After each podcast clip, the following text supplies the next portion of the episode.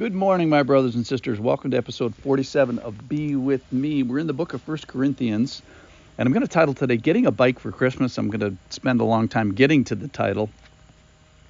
But this is a area of concern that apparently the Corinthians had either verbally or perhaps in a letter because that's the way Paul starts this section. This is from 1 Corinthians chapter 12, verse 1 through 11. Uh, the title of this is about spiritual gifts, and that's where we're going to uh, go with the bike, getting the bike for Christmas. All right, now concerning spiritual gifts, brothers, I do not want you to be uninformed. You know that when you were pagans or Gentiles, you were led astray to mute idols, however, you were led. Therefore, I want you to understand that no one speaking in the Spirit of God ever says Jesus is cursed, and no one can say Jesus is Lord except in the Holy Spirit. Now, there are varieties of gifts, but the same Spirit. And there are varieties of service, but the same Lord. And there are varieties of activities, but the same God who empowers them all in every one. To each is given the manifestation of the Spirit for the common good.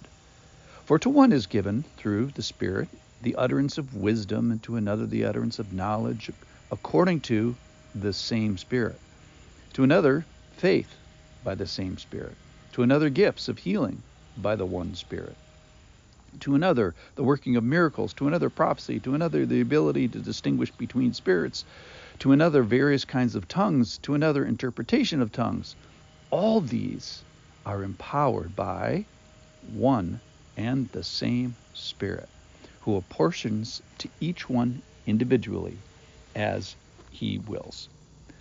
Okay, so there is a order in life and there's an order to worship and the Corinthians kind of get both of them wrong. Probably here in the spiritual realm is they're elevating one spiritual gift over uh, another. He's going to get to that in tomorrow's passage. And if we elevate one spiritual gift over another, that kind of means we're lowering in value uh, a spiritual gift under another. And therefore, the point he's making here today is you're kind of dissing God himself. You're lowering the giver of the gifts. So if we're saying, for example, my guy's Apollos or my guy's Paul or my guy's uh, Barnabas, uh, oh, and maybe emphasizing, or hey, I'm a father guy, so I'm going to use these particular manifestations of the Father, or I'm a son guy, or or I'm a spirit guy, therefore what Paul is doing is saying, hey, let's clear this up from the get go. The gifts that are going to be given, even though they're given via the Holy Spirit, they're gifts from all of us. So this passage is the antidote to, to gift separation or the atomization uh, that we might be inclined to. The big point here is there's one Spirit, there's one Lord, there's one God. Uh, this is the same Spirit, God, Lord, that is empowering and manifesting manifesting all these uh, gifts into his body. So the gifts are are emphasized certainly in this uh, passage, but but there's a little timeout before we get to the gifts and before we get to understanding the atomization of the gifts and the various manifestations. Let's emphasize unity. Let's emphasize the oneness, the one God, the one Lord, the one Spirit. So the emphasis on unity is of the lordship. That is, who is the Lord? And kind of the explanation of the Trinity that's done in this passage, and then kind of what are the implications for us because we're the ones that are be, beholden Him. So let's learn the relationship between what is the relationship between spiritual people who are given spiritual gifts by a particular spirit, spiritual being, the Holy Spirit, representing the, the, the Trinity. So verse 2 says that when you were pagans, so this is primarily a Gentile church, and saying when you were pagans, Gentiles outside the church of God. Now you're inside the church of God.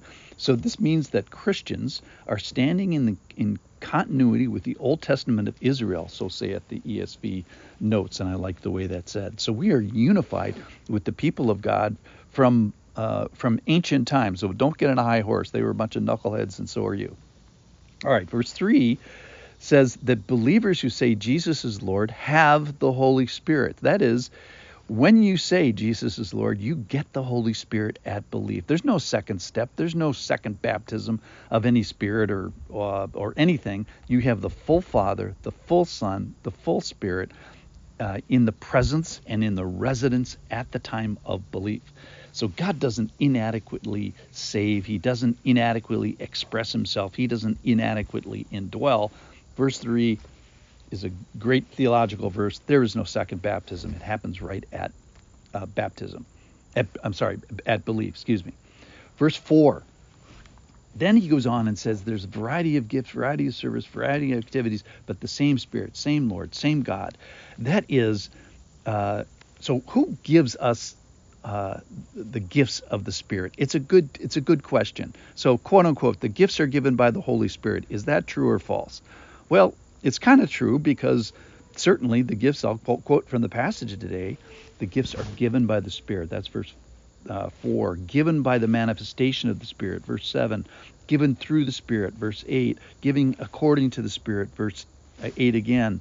Uh, given by the Holy Spirit, verse 9. By one Spirit, empowered by one and the same Spirit, verse 10 and uh, 11.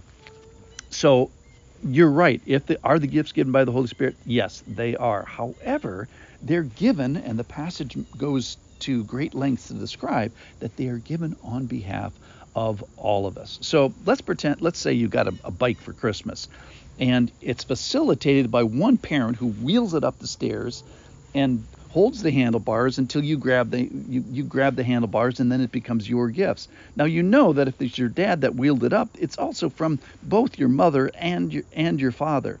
So it's given by the Spirit, but it's on behalf of this unified uh, Trinity.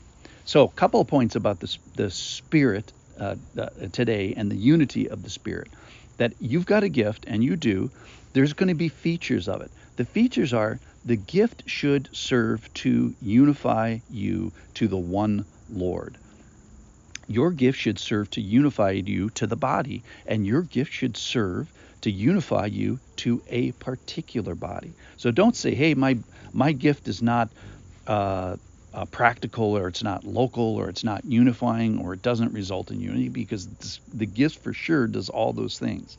It's representing the Trinity, many in one, and maybe manifesting, manifesting, can't get that right today, and glorifying. So the result here is worshiping a Trinitarian God who gives a gift to you via the Holy Spirit that's practical, local, useful, and instructive, and most of all, unifying. So when you get a bike for Christmas, you get it from the whole Trinity. Thanks for listening.